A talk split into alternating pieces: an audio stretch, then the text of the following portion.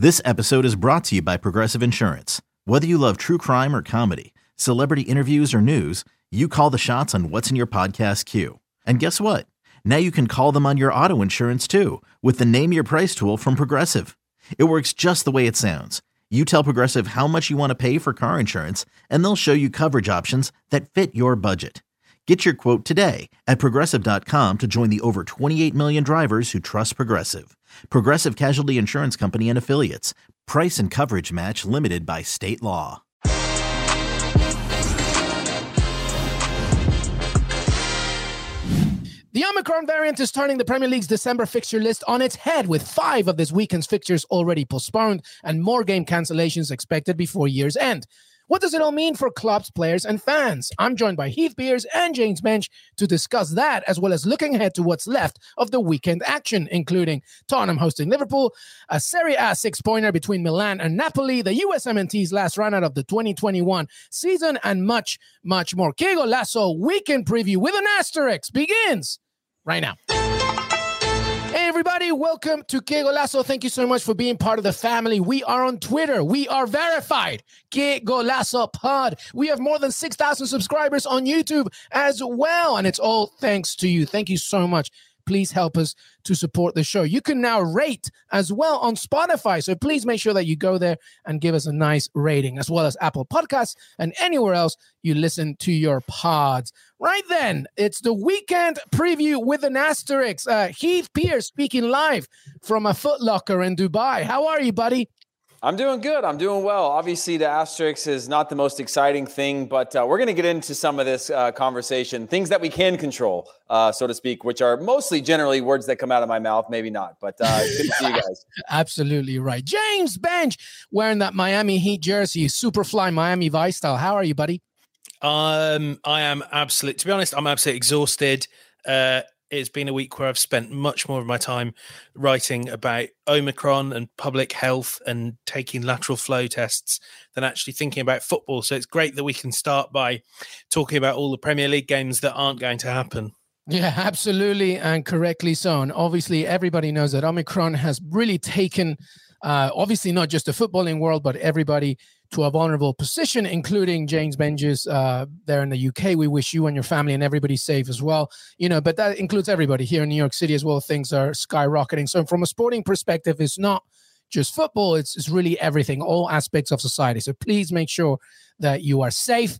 Get your booster if you can. Maintain social distancing, et cetera, et cetera. And we wish you all the best. But we begin, as James said, on Omicron and how it's factually thrown the EPL fixture list into upheaval. There's a lot going on here, and Benge is going to give us a little update. But so far, you know, as we're taping, 9 matches postponed this month, including 5 of this weekend's fixtures, United against Brighton. Basically, most of Saturday is out the window due to COVID cases. 5 games in the championship have been cancelled. So, James Benge, just give us an update. Obviously, this keeps on moving hour by hour. So by the time you listen to this or watch this, everybody, even more news will come. But Benge, talk to us about what the latest. Yeah, I mean, I think certainly we're starting with what you just said there, that this situation is so fluid. It can change in a matter of hours or minutes. Certainly yesterday, it seemed kind of inevitable that something more significant might happen when the Premier League postponed 4 games just off the bat, following straight after the Man United-Brighton postponement. But for now, it's holding at half of the games being postponed. As you said, Luis, mostly falling on Saturday, largely due to just skyrocketing cases, not just in the EPL, but within the United Kingdom in general. I believe it today was the record day with around 90,000 cases, all down to Omicron. The Premier League line is, if we can play a game, we'll try to play it. It is still very hard to see how long that holds out for, and it's going to vary on a case-by-case basis. But before the meeting that they will all have on Monday, the view is very much, you know, if we can play games, let's play them. We don't know what the future holds. Thomas Frank suggested postponing the games up until Boxing Day. Well, I think a lot of people would tell you that it doesn't look like the situation will be better on December 26th. Other clubs are suggesting waiting until the third round of the FA Cup, which is around the 7th, 8th, 9th and 10th of January. Well, that immediately throws your fixtures into crisis. It's worth remembering there are 2 empty midweeks in the Premier League schedule between now and the end of May, or the end of the season in late May. So there is not space to reschedule many of the games that are already not on the docket. We expect more to fall down eventually. Of the weekend games, the one that seems possibly to be in doubt is Burnley against Aston Villa. Aston Villa are waiting on PCR tests from their first team squad that will confirm whether or not they can play. Some games will be going ahead with significant numbers of players having COVID. Chelsea are going to be without Lukaku, Werner. There'll be no Van Dijk, no Fabinho for Liverpool. It's worth noting this isn't true of every team, and I'll stop talking soon, but Wolverhampton Wanderers have a fully vaccinated squad. They're able to play. Southampton, Ralph Hasenhüttl said today, very close to 100%. They're able to play. So, you know, there is an awful lot of talk and conversation here, but, you know, the answer to everyone's questions, as you said, Luis, get vaccinated, get boosted, all that stuff is going to make it easier for everything to keep going. And that's the big message that will be coming out of the Premier League over the next few days. But it's half steam ahead, certainly not full steam ahead, but they're trying to do what they can.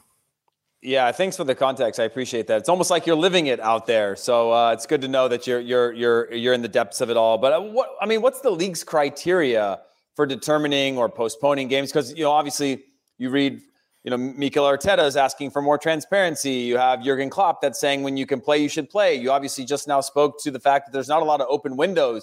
There feels like there's a little bit of PTSD of what could happen if there is a shutdown. What does that mean for league games? Obviously, it seems like there should have been protocols in place, an exact number of cases or situational. Obviously, it's pretty fluid and things are going to change like that. But has there been any sort of statements or any sort of transparency as to what to expect? Obviously, I can understand for the teams right now, especially because they're trying to recover lost revenue over the last 18 months, and now they're starting to get back into the swing of things, and that's fearful. That's fearful in so many ways, And the top of that list is public safety and the safety of the players and the staff.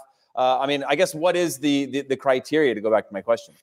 Yeah, so the Premier League would say that its board decides everything on a case-by-case basis, and that the key considerations are...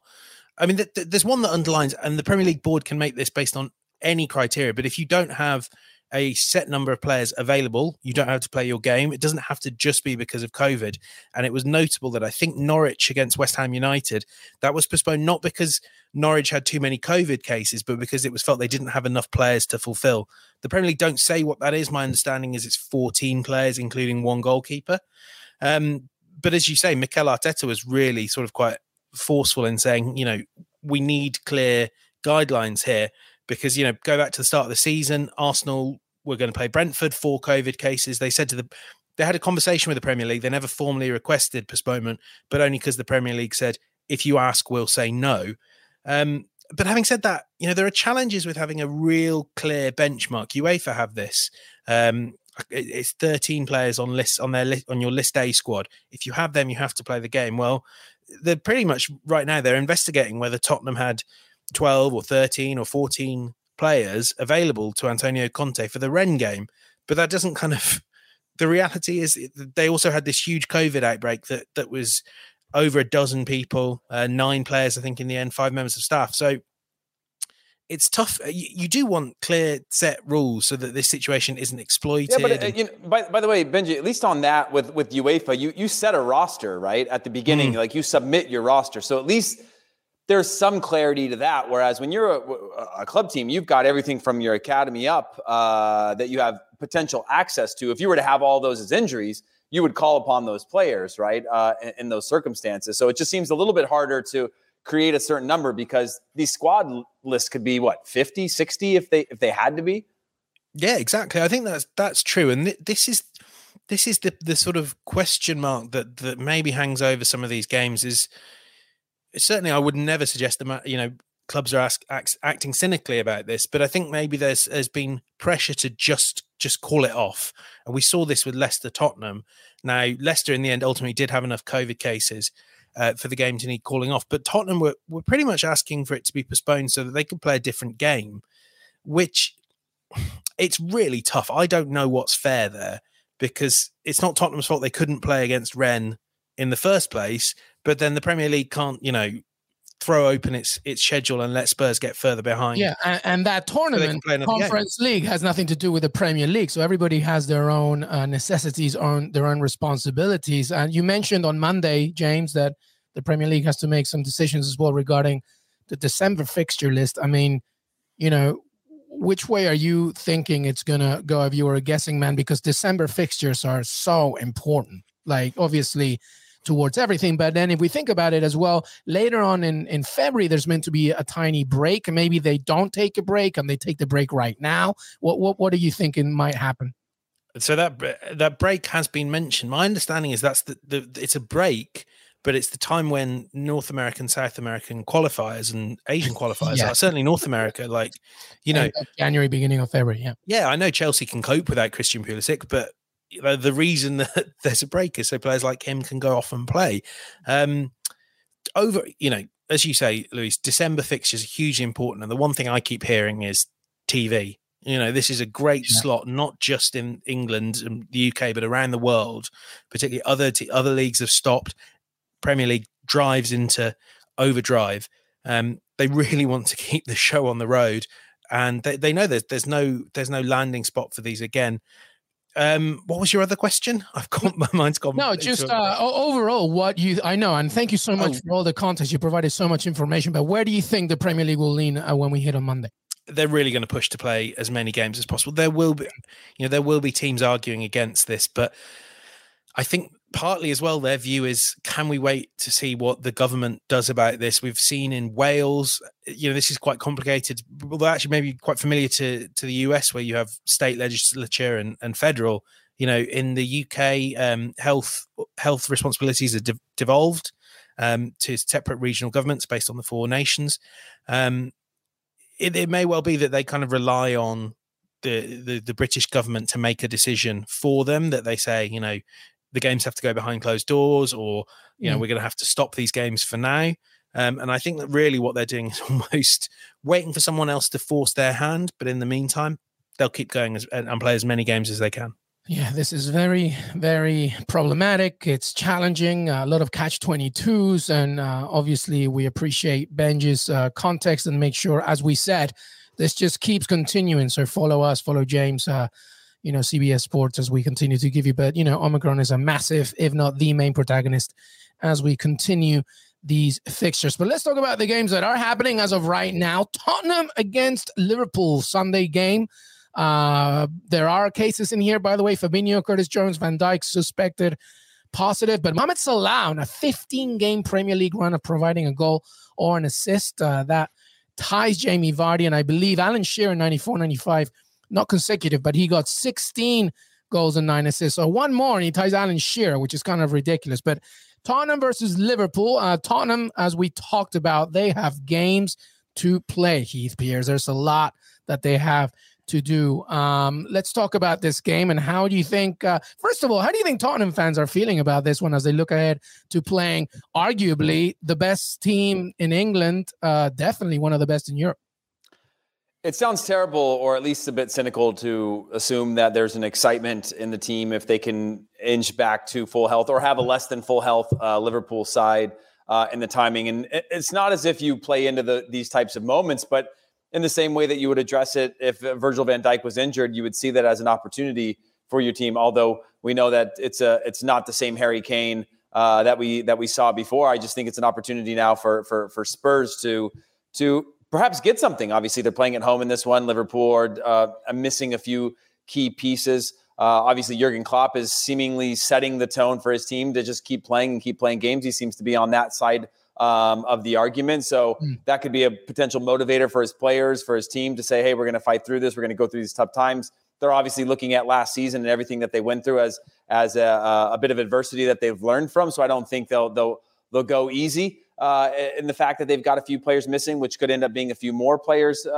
by tomorrow, who knows? But yeah, overall, it should be a good matchup. And certainly what I would have said previously to this is that Spurs have no chance, that I do think their odds are increasing at this moment. I mean, Spurs are going to have to, it's very hard to know what Spurs we're getting. It's been so long, I think, since we've seen them play.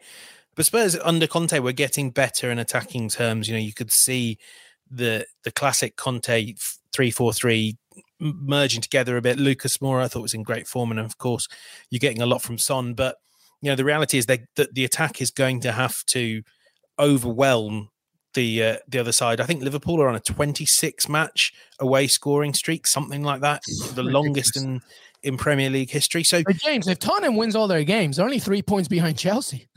I mean, the real challenge they're going to have at some stage this season, because, you know, who knows what it is, they're not going to be able to win all their games because they're going to just come too thick and too fast for what is not like a squad deep in terms of quality. They've got Giovanni Lo Celso, he's back, but no Christian Romero this year, who I think they would really miss if you're just trying to hold Liverpool to one or try and get a clean sheet. You know, they don't look like, you know, if you look just at the simple players in that, you'd have Dyer, Davies. Doesn't really look like a team that's going to hold Liverpool to one goal. So I think this is going to be really tough for them. And we don't know, you know, I was sitting in Antonio Conte's pre-Leicester press conference, the game that never happened. And, you know, he was really emphasizing these players that I've got coming back, they're not going to be fit enough for this game. That's, I think, 7 of the 9 are back. So 2 are still unavailable, but they're not going to be kind of ready to play at full throttle. Liverpool have been relatively okay. They'll certainly miss Van Dijk and miss Fabinho, but everyone else is playing with this intensity that, I mean, you know, I'm sure Heath could attest, it's not the last team you'd want to face if you're coming back from illness or from injury, aren't they? Yeah, and by the way, the last thing I'd say, League Cup game. Sorry, I was just going to say, Heath, there's a midweek League Cup game for Tottenham at home to West Ham, which is, you know, at this point, I mean, I don't even think it's going to happen. But go ahead, Heath. Yeah, I mean, that's exactly what I was going to say, is that if you're Spurs, the only thing you can really tap into, not knowing who's going to be on the field or who's going to return to the pitch or who's fit to play more than 45 or 60 minutes, knowing that, you know, there might be some that just aren't up for it, even though they are cleared to play because they're not in the physical or even mental state to be able to compete at that level. So for me, the question is, you know, for them is you have to tap into something more for this game, because you don't know. You don't even know the windows that they're going to have to make up. Ben, you said it. There's only two empty match days, right, throughout from now till the end of the season. And so, if Spurs were to be on the other end of some bad luck that may happen, where another game gets postponed on something they can't control, I don't know where you make those points up. And so, whether they go into a, you know, in Major League Soccer, they did a points per game averaging on tables and all kinds of things like that could play into effect. Obviously, I don't want to get ahead of myself on this one, but I just wonder, you know, what the mindset of these players are in a moment like this, knowing that you don't know where you're going to find those games, and I think that players are now becoming more adapt to schedule changes and things that you can't control, right? In terms of, oh, they've now sprung testing on you, or now you're stuck in a hotel for a couple of weeks where the team's in isolation. I think the players have gone through that over the last couple of years, that this could be a moment for them to at least tap into, to say, hey, we need to get these types of points because there's a lot of uncertainties moving ahead. There might be, you know, where we're going to have to play games much closer together than we expected or what would be healthy. Therefore, we're going to have to rotate our squad. So whoever we have, let's go out there and try to get these points. And it might be worth something, but I think you said it well, Benge, that you don't want to play Liverpool right now. Yeah, absolutely. Well, we're going to keep on rolling here with the Premier League, then we'll take a break. But let's move on here. I've got 2 Arsenal fans here on the show. Leeds against Arsenal. Marcelo Bielsa on thin ice a little bit, I think. Leeds have conceded 10 goals in their last 2 matches, but really overall, just the way that they're conceding, the way that they're playing. We always knew there was going to be a sophomore season, a sophomore slump for Marcelo Bielsa, just because of the intensity. You could never almost predict. That's kind of what happens in Marcelo Bielsa's club history overall, and you can see it now with Leeds, and now they're facing Arsenal, boys, who are flirting with Champions League football again, doing well under Mikel Arteta. All right, some updates on Pierre-Emerick Aubameyang, though, James Benge, removed of his captaincy, nowhere to be seen these days. What's going on? Well, first of all, I mean, Arsenal aren't flirting with Champions League. They're football. There. I know. Look at that table. They're talking about moving in with Champions League football. They're marrying the Champions League football spot. That's right. Yeah. And hey, it's worth saying, you know, this is a dreadfully cynical viewpoint, but Arsenal, the look of the fixture list and so on, they could end up racking up all these points and having a huge lead, loads of scoreboard pressure on a team like Tottenham. But anyway, in terms of Pierre-Emerick Aubameyang, he won't be available for this game. Mikel Arteta confirmed that in his press conference today.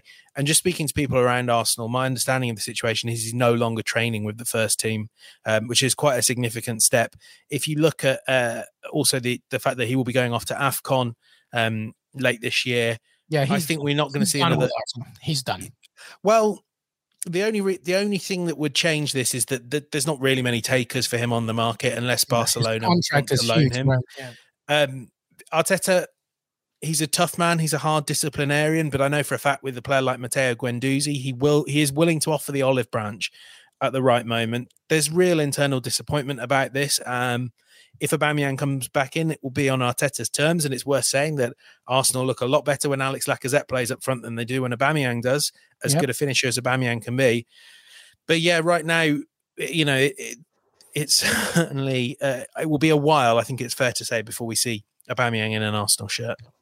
Yeah, we talked about this for a while now, of just his role and responsibility being kind of an outlandish type of guy. You know, his ability to lead in that locker room is going to be so important. And anytime that he was playing well, you go back a few years before he signed his massive deal, and he led by example on the field. He seemed to have the ear of some of the young players. But now you look at this Arsenal squad and you go, wow, this is a young team with a lot of potential moving forward. And the last thing that you need, and if you're Arteta, you can recognize that right away, is somebody who has the ear or has the respect because of what they've done on the pitch over the years, right?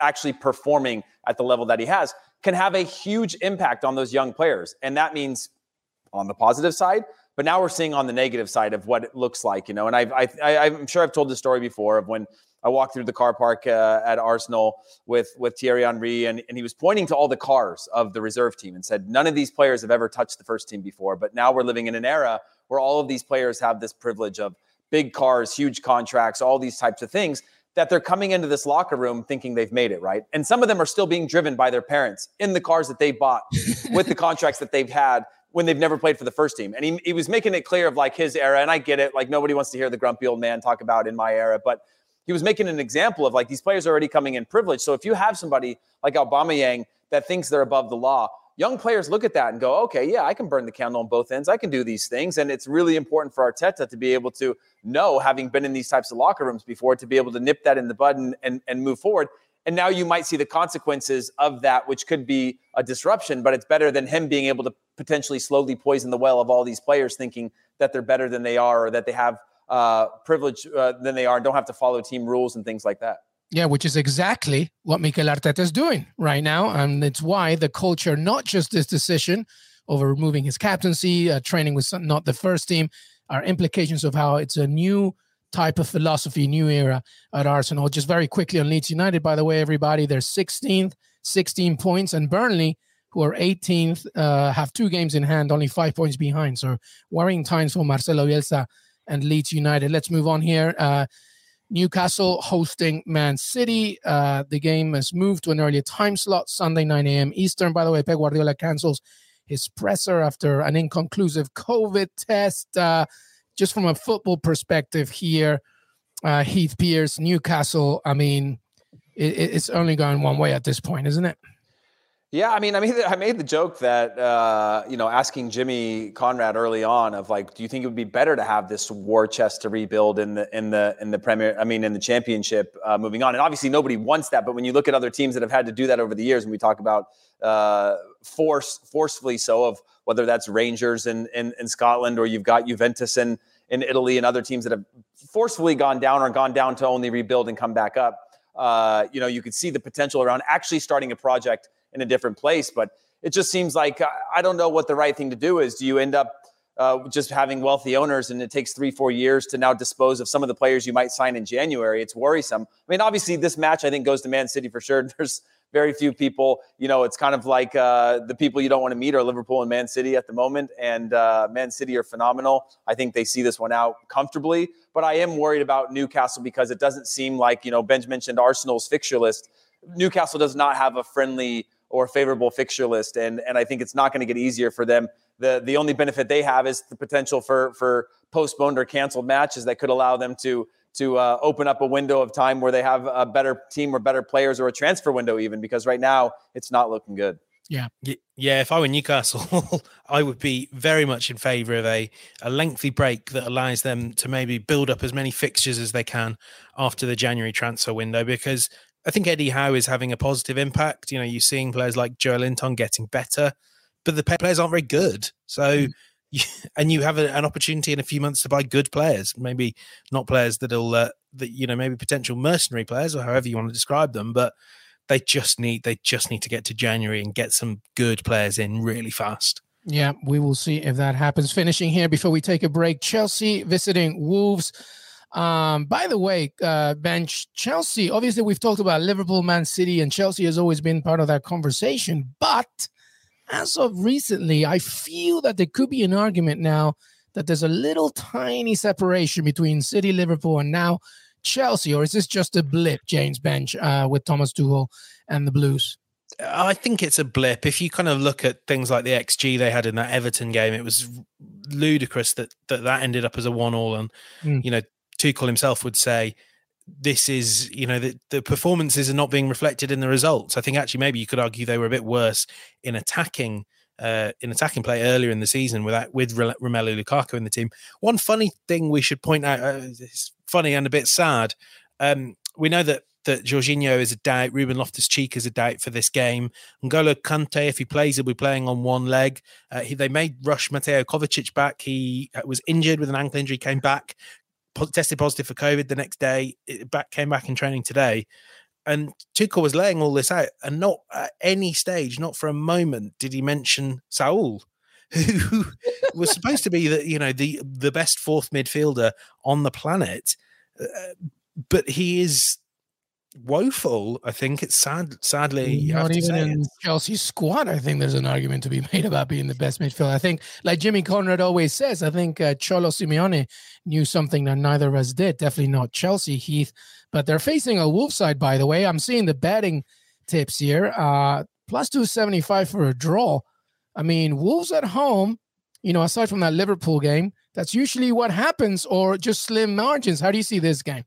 Yeah, I mean, I like the draw. I like both teams to score and there being a draw. Obviously, Chelsea haven't had a clean sheet in their last 6 matches, which, you know, Benji's talking about the XG and the goal-scoring opportunities they're creating is comfortable at the moment. I think that part bounces back. But the other thing that they were great and known for is that ability to defend small leads, to grind out results, to be very hard to break down, and you know, and they're giving up multiple goals in multiple games over the last month, and they just seem a little bit off there. And again, I do think this is a funk. I don't think that they've lost some sort of identity, but it can, as these things run on, you can create your own bad luck or create your own luck where you start to think that, you know, things aren't going your way, and that can lead to you continuously having moments of lapse of judgments that lead to goals against, where you give up a half chance and you get punished for it. You can see those become themes over time. And that's the thing that I'm worried about with Chelsea. I don't think that they've fallen apart whatsoever. I don't think there's any locker room issues, but I think they're just being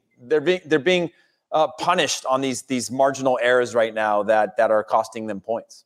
Yeah, well, that is the Premier League, everybody. And like we mentioned at the very beginning, keep on track, because this storyline of Omicron and positive cases in different squads and postponements of matches will continue to happen. So make sure you stay updated. We're going to take a break. When we come back, some sexy Serie A action going on. And the USMNT are playing as well this weekend, as well as some thoughts on La Liga and much, much more. Qué Golazo weekend preview, James Benge, Heath Pearce. We'll be right back. Robert Half research indicates 9 out of 10 hiring managers are having difficulty hiring. If you have open roles, chances are you're feeling this too. That's why you need Robert Half. Our specialized recruiting professionals engage with our proprietary AI to connect businesses of all sizes with highly skilled talent in finance and accounting, technology, marketing and creative, legal, and administrative and customer support. At Robert Half, we know talent. Visit roberthalf.com today. Okay, picture this. It's Friday afternoon when a thought hits you. I can spend another weekend doing the same old whatever, or I can hop into my all-new Hyundai Santa Fe and hit the road. With available H-Track all-wheel drive and 3-row seating, my whole family can head deep into the wild. Conquer the weekend in the all-new Hyundai Santa Fe. Visit HyundaiUSA.com or call 562-314-4603 for more details. Hyundai, there's joy in every journey. Following on from Thursday's coverage of the NWSL expansion draft, CBS Sports HQ will be bringing you live coverage of the NWSL college draft on Saturday, December 18th, starting at 2 p.m. Eastern. Listen to Attacking Third with Sandra Herrera and Lisa Roman for full NWSL draft previews with guest experts and live draft recaps following the coverage on HQ. Find Attacking Third on Apple Podcasts, Spotify, Stitcher, or watch on youtube.com/Attacking Third. All right, let's move on to Serie A, everybody, which you can watch exclusively on Paramount Plus. There's some games going on all over the weekend, and it's a very tight race, whether you look in the top six or Champions League spots, etc. But Heath Pearce, let's begin as well with Christian Eriksen. Obviously, we know his narrative, his story from this year, everything that happened in Euro 2020. We continue to wish him the very best, but Inter terminate Eriksen's contract by mutual consent.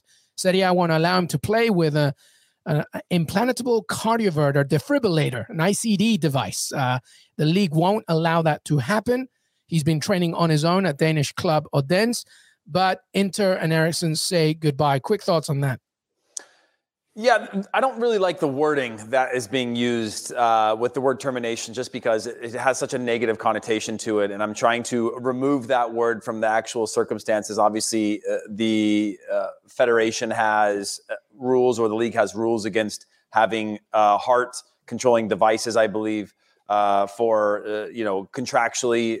And I don't know if that's an insurance policy thing or if it's whatever it is that helped them to determine that at a certain point. It's disappointing. I hate the word terminated just because it just feels off and wrong for what he's done for the club. Obviously, didn't play a huge role early on, but then came back to be a huge part of their Scudetto run. And everybody knows his story. Would love to see him keep playing. I'm waiting to see what else comes out about this in terms of mutual decisions, what he wants to do, what the odds are of him playing again. Obviously, everybody asked the question during the Euros is, will he ever play again? Will he ever play again? And I think that was the last thing on anybody's mind. It was just about stability. And now to have this come out, it just seems a bit bizarre. I don't know what if there was a tension point, or if this was just pure logistics, or if this is, again, an insurance thing or a legal issue or what it is. But it's certainly disappointing to see him go. And obviously would love for the wording of this to be in a different light. So it's seen more as a mutual parting of ways. Yeah. Whatever it is, it just feels like there's a little bit of negativity between the parties right now, or maybe I'm reading too much into the wording, but it seemed like there was a much gentler way for a press release to go out that was more, beneficial to the player. Obviously, when you read some of the stuff, it's all benefit. It's all benefit, and maybe it's being lost in translation. But yeah, I'm interested to see more and kind of where this is going to go. And obviously, he's at Odense and Denmark right now, and hopefully he gets an opportunity to play at a high level again. Yeah, I mean, it's hard to. I mean, we don't know. We're not medical experts, so we don't know what his professional career might hold. But we do know that the last time, before everything that happened at Euro 2020, when he was on a football pitch regularly, he had completely convinced Antonio Conte of his worth. Conte having been a bit doubtful early on, and was becoming a really key player for a great Inter Milan team, and one that, as good as they've been this season, they'd still love to have him back, and I think there are an awful lot of teams who, if Christian is 95% of the player he was, he could still be a really valuable player for a top European team. I mean, my head immediately went to teams like Ajax and Tottenham that he's played for before. If they don't have rules that are as stringent as Serie A, and the honest answer is I don't know, I don't see any reason why, if Eriksen feels comfortable, if the medical scans show that he's good to go, why would you not give him this chance? It was a horrible event that we'll never forget how we experienced it, but it doesn't have to be the end of Eriksen's career if he doesn't want it to be. And and I really hope it's not how it ends. It's really special player. I mean, one of the best dead ball players we've seen since David Beckham. And I mean, yeah, I hope we see him. Actually, I hope we see him for Ajax, because imagine him coming off the bench. Yeah, that would be absolutely wonderful. All right, let's move on. Let's talk about a big game, by the way. AC Milan against Napoli, Sunday, 2:45 Eastern. Our team, our Paramount Plus team, our friends Matteo Bonetti, Drake Cordera, will be calling the game from the San Siro, by the way. Super exciting. A lot of coverage on Paramount Plus as well. But regarding the game itself, everybody, two teams in somewhat of a turmoil. I mean, when you look at the standings, I mean, even a few weeks ago, it was like Napoli, Milan, but now both of them are really chasing Inter, with Milan in second, 39 points, but Napoli in fourth with 36 points. Since the beginning of November, Milan have picked up 8 points from 6 matches. Napoli, 5, ranking him 10th and 16th, respectively, in the league during this period. Benj, let's jump with you, because recent history does favor Napoli. In the last 13, it was 7 wins, 5 draws, only 1 loss. And Spalletti has never lost to Pioli. That's what history tells us. But what say you? I say that Milan still are a pretty good team. You know, they had their wobbles a few weeks ago in Serie A in particular. I mean, looking back at that, you know, that Vlahovic-inspired win for Fiorentina. But, you know, they've lost to Fiorentina and Sassuolo. They're Serie A teams that can just give you a bloody nose every once in a while. It doesn't mean you're a bad team at all. It is... I think that we have seen that they are still a young team that is learning about the pitfalls of being front runners. But, you know, I saw a lot of them in the Champions League group stage as well. And they are a team that will never kind of stop fighting, will keep going to the 99th minute and beyond. I would not be thinking that this team is going to slip into turmoil. And, you know, good as Napoli have been throughout this season, I think, are they still waiting, I think, on Osimhen? Let me know if I'm wrong there. But that was a huge loss for them. And obviously, they're still waiting on Osimhen for sure. Yeah. Of course, Milan have got their own injury difficulties to deal with. But I really like the fighting spirit of Pioli's team. And I don't think they'll let this league slip away from them at this stage of the year. Yeah, I fully agree. And obviously, interestingly enough, Napoli have, sorry guys, I'm getting cloudy brain out here. I've still got this jet lag. It's, you know, I'm going to get through this though. We're going to get through this episode. We're all going to do it together. We forgive you. We forgive you. Napoli have to play Juventus into the new year, and then AC Milan have to play Roma also to start of the new year. And so both of them don't have the greatest of schedules, so this could be one that turns the favors of an otherwise rocky season. I think AC Milan, at least I see as the favorites in this one. Napoli looking like a team that, you know, only 1 win in the last 6 in Serie A, as you mentioned, Luis. They've kind of fallen off as of late, and they're still sort of missing Osimhen as much as they are. You're starting to see the impact of that. And again, this is the time of year where depth gets tested, and you start to see where one player can change the trajectory of an entire season, or you start to realize quickly what the reliance was on that player in terms of delivering for your team. And so AC Milan, I still worry about the age of and whether or not Zlatan can do it through the winter when you've got a lot more fixtures. Obviously, this is not the Premier League. You're not doing that many matches, but they are starting to rack up. He hasn't played a ton of games this year so far, and that's not because of rotation, just because of his health. But he's clearly the guy that they're looking to keep them in matches, which is a little bit worrisome, again, in terms of their title race. Yeah, well, regardless, only 4 points separate first and fourth. So the Champions League and the title itself still up for grabs there. Let's put up those fixtures as we look at the final thoughts here in Serie A, where I mentioned Inter lead the table with Milan, Atalanta, and Napoli, and then Fiorentina. But some of the games that are playing this weekend: Bologna hosting Juventus, Atalanta against Roma, Cagliari, Udinese, Fiorentina, Sassuolo, and a few others. Any final thoughts on Serie A, James Benge? Well, I mean, that Roma-Atalanta game promises to be something quite spicy. I believe that if Roma lose this weekend, does Jose Mourinho now not match his record of league defeats with Inter Milan, with Roma already? I think it would be 8 out of 18. And if you look at the games they haven't lost, the games they've won, it's been against, you know, the relatively average and less than that, below average teams of Serie A. It was interesting seeing Mourinho in his press conference say, the difference between me and Giampiero Gasperini is Gasperini's been in his job 6 years or however long it is. I've been here 6 months. Well, you're Jose Mourinho. The only difference, yeah. Yeah.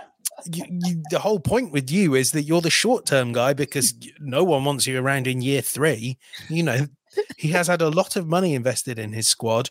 Results just are not there at all. And this is, I know he's a different kettle of fish, and Roma are not, you know, they're not one of those clubs that hires and fires 3 or 4 a season.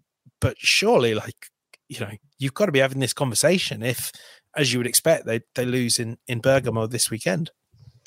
Yeah, the other thing I would say about that is if you look at these two teams together, it seems like you would naturally lean towards saying, well, you know, history probably favors Roma in this. But actually, Atalanta are undefeated in their last 7 against Roma, which does not bode well in terms of the current form, plus the history between these sides. Atalanta are also, they've won their last 6 straight. It's not a team that you want to play. It seems like Roma continues to face off against teams that are in peak form right now. And And I start to think about that and with regard to Jose Mourinho, if things don't go the way that I suspect they will go in this match, how does he respond to that? And has he already lost locker room? How does this compound, right? We saw the early days of him there, and we saw the ebb and flow, the excitement that we all saw where he was super calm Mourinho, and then he became intense Mourinho, and then he started throwing players under the bus. When these compounds happen, and he's seeing that with clubs that don't have the depth, he doesn't have Abramovich behind him with, you know, the Chelsea loan system to be able to constantly have this influx of players. It's a different era for him now, and it's a different era of players, and I just worry about his ability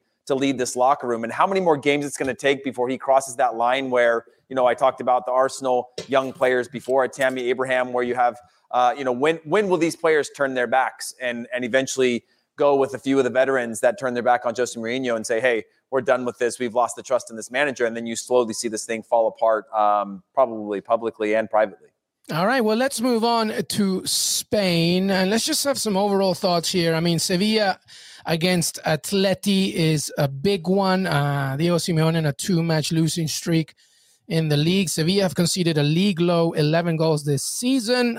Very good defensively, keeping 9 clean sheets in the process. Sevilla second, Atleti fourth. But, you know, these games are needed specifically for Los Colchoneros. So, James Benge, how do you see this one, Sevilla against Atleti? What I find interesting is Sevilla feel more like the Atleti, and we've spoken about this a lot, did around the Champions League draw. Atleti don't really play like Atleti anymore. They're very cumbersome and loose in defence. I know they're riddled with injuries, but Sevilla, you know, they are. I've not enjoyed watching them any time I have, but you go. Well, they get results, you know. It's not always the easiest on the eye, which seems bizarre when you've got Papu Gomez in your squad. But they're out there grinding results. I don't think this will be a particularly pleasurable one to watch. But I feel like if anyone's gonna, you know, kill this game off and win it 1-0 or 2-0, it'll be Sevilla for once, not Atleti. Yeah. Yeah, I fully agree. Again, I think that they're going to out Atleti in terms of the way that they play. Obviously, willing to play ugly. It's not pretty, but that's exactly what Atleti are used to, or the brand that they built while in La Liga. So I think this is one where I actually think Atletico Madrid could match up well with them, but it just seems like Ben says, Atleti's one of these teams that just the way that I saw Chelsea over the last weeks where you're like, well, it's one game, it's no big deal. And then you go, it's 2 games, it's no big deal. And it's 3. And, you know, because they have this foundation that they've built on, which is being tough to defend. They fight like hell. They're very difficult to play against. They're not the most attractive way to play. And that is traditionally a foundation where you have one team in every league that does that really, really well. And it works. You know, a lot of teams try that. Most of the bottom half of every table try that, but they don't have the quality to do that. So it's one where I think Sevilla are in great form right now, but Atleti also are just, you know, at a point where you think eventually they're going to get these points out of these matches, and it could continue to go this way, and it's not going to get any easier against Sevilla, who are willing to do it ugly against them. And by the way, the odds are good in this one overall, to be honest with you. If you want Sevilla, 175. If you want a draw, 195. If you want Atleti, is 185. So it could go either way. And Real Madrid laughing all the way to the bank right now, leading La Liga so well. As we look ahead at the remaining fixtures in La Liga and just some final thoughts, but Real Sociedad against Villarreal, Elche against Xavi's Barcelona, and as I mentioned, Real Madrid against Cadiz, who really are just running away with the league right now. Final thoughts, Heath, on La Liga? No, I mean, the only other thing from Sevilla is just that they've got a bunch of injuries as well too, which could play into the favor of Atletico Madrid. But otherwise, I mean, we're looking at an opportunity now where you split points on some level with Sevilla and Atletico. And Real Madrid could jump another 3 points and make it really, really clear come the new year who the champion's going to be. Athletic against Betis, that looks like quite a fun game. I know Betis can blow quite hot or cold, but been blowing hot more often of late. Mm. But what Heath said, I going into this season, I thought the one thing we might get with Madrid having not strengthened and Atleti and, you know, the coming forces like Sevilla, we might get a real title race out of this, but it feels like it's about to become something of a procession, which is a bit of a shame because so many other leagues are shaping up to be that. But thank God for Serie A and the Premier League. Absolutely. All right. Well, let's move on here. Very quickly, by the way, Heath, USMNT against Bosnia. this weekend. There's a great preview available that you can watch with Heath and Jimmy, YouTube.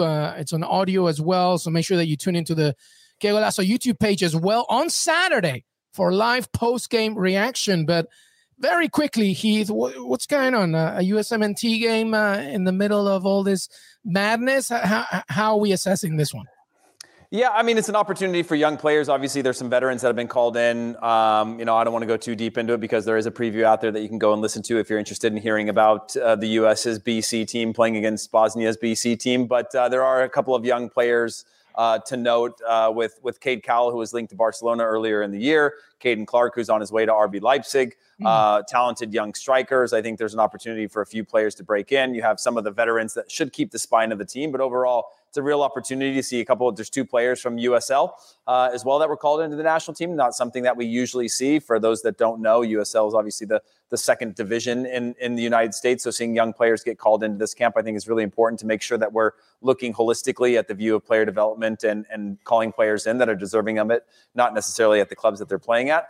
I think overall there'll be some opportunities. And I think one of these players that hasn't been called in could be one of the young players that makes the squad or is in the final camp going into a World Cup. And that could be one of the two players that I mentioned before, as well as the young 17-year-old Gabriel Slanina, who's a starting goalkeeper for Chicago Fire, is dual national with Poland and the U.S. and could be one of these guys that sneaks in. And I know you don't want to hear it, Luis, but sneaks in and steals Sean Johnson's spot as the number 3 goalkeeper for this World Cup. Oh, man, I love Sean. I mean, I have a question for you, Heath. Obviously, and as I tell you and Jimmy all the time, I have enough disinterest in the main USMNT, or whatever C, D, E, or F team this is going to be. but where is this Bosnia team coming from? You know, that I'm assuming we're not seeing Miralem Pjanic and Edin Dzeko taking a week off so that they can test out MLS's best and brightest. Hey, listen, I'm in Dubai right now, and there is cups happening here in this region with players, with national teams outside of windows, just full teams of missing half their players. And so this is a usual one. To go back like sort of 10, 12 years when Bruce Arenas first started having these January camps, he would bring in these primarily domestic MLS players. It was an opportunity for the long offseason that they had. They would have these January camps that were 3 to 6 weeks long that would lead straight into their preseasons, because if you got knocked out in the playoffs in October and the season starts in March, you have this really crazy window of time. And so that started as this January camp, bringing in multiple players. Also, at the time, the national team was by and large made up of at least 50% Major League Soccer players. This is sort of the runoff of that I don't think they're going to have that January camp anymore. It's still one last chance to look at some of these domestic players in a competitive game. Again, knowing that some of these guys haven't had a game in a couple of weeks because they were knocked out or their team didn't make the playoffs. So it's one last chance or one last look to bring some domestic players together. But for this Bosnia side, it's the same thing. It's going to be domestic players or whoever they could pull together and be available for this match. So it's primarily players playing in the domestic league or ones not playing in other leagues like we have in this one, with Brian Reynolds being called in, obviously a Roma player, but not getting any minutes, a chance to be brought in and perhaps get some minutes and sort of boost morale for some of these guys. So it's usually made up of guys who aren't playing and could be released by their clubs, as well as domestic players in their league. Well, as I mentioned, don't forget to watch or listen to Jimmy and Heath's preview for this game. That's Saturday, 8 p.m. Eastern, by the way. And that is it. That is our weekend preview. I'm sorry, everybody, that it wasn't necessarily so celebratory. There's so many things that are going on around the world. The football world does not take exclusion. But how about some final thoughts here? By the way, good luck. As PSG, who have won 6 of the last 7 Coupe de France, they take on the 5th-tier Feyenoord. Sorry if I said that wrong, Jonathan Johnson, but hey, who cares, right? At least I'm mentioning it. But it's a big game for the 5th-tier side as they face PSG. But any other final thoughts here, James Benge? No, I mean, I would echo your good luck to our French counterparts who will be, see, that's how you don't pronounce their name, who will be facing off against, I think Jonathan was telling us that Kylian Mbappe is likely to play in this game. So wow, that will be an experience for them. And who knows, the magic of the magic of the French Cup is almost as powerful as the magic of the FA Cup, from what I hear. Not quite. Correct. It's not quite, but nearly there. Yes. Heath? Yeah, I just go back to the fact that I played my first round of the Cup game when I was in the Bundesliga against like a team way in the bottom divisions, and it was one of the few times that I felt like king of the world. You roll into this little village, and you know it's got like one side stand, and people are gathered around the pitch.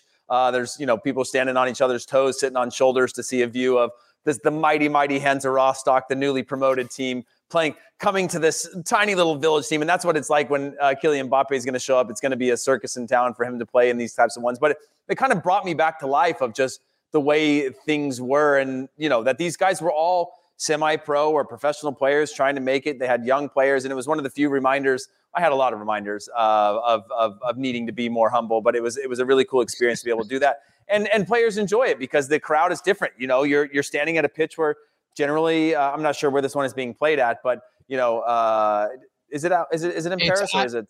No, it's at, I believe it's at the 50-year club.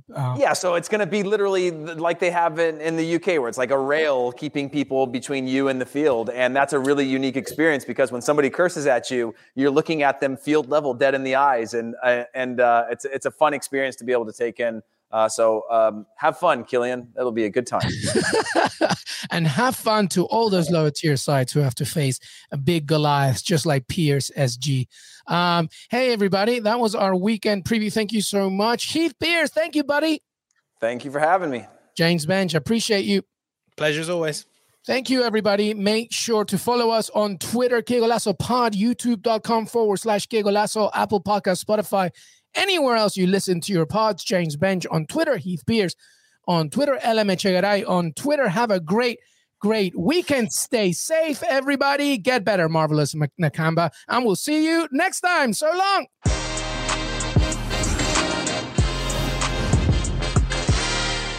It's the UEFA Champions League on Paramount+. Europe's top club soccer tournament. Champions versus champions. The best teams facing off in the knockout rounds. Magnificent! And it all takes place while you're filling out financial reports at work. In the middle of your day, in the middle of your week. So use that second screen. Call in sick. Do whatever you gotta do to tune in Tuesdays and Wednesdays. Nobody watches the UEFA Champions League like us. Stream every match live exclusively on Paramount+.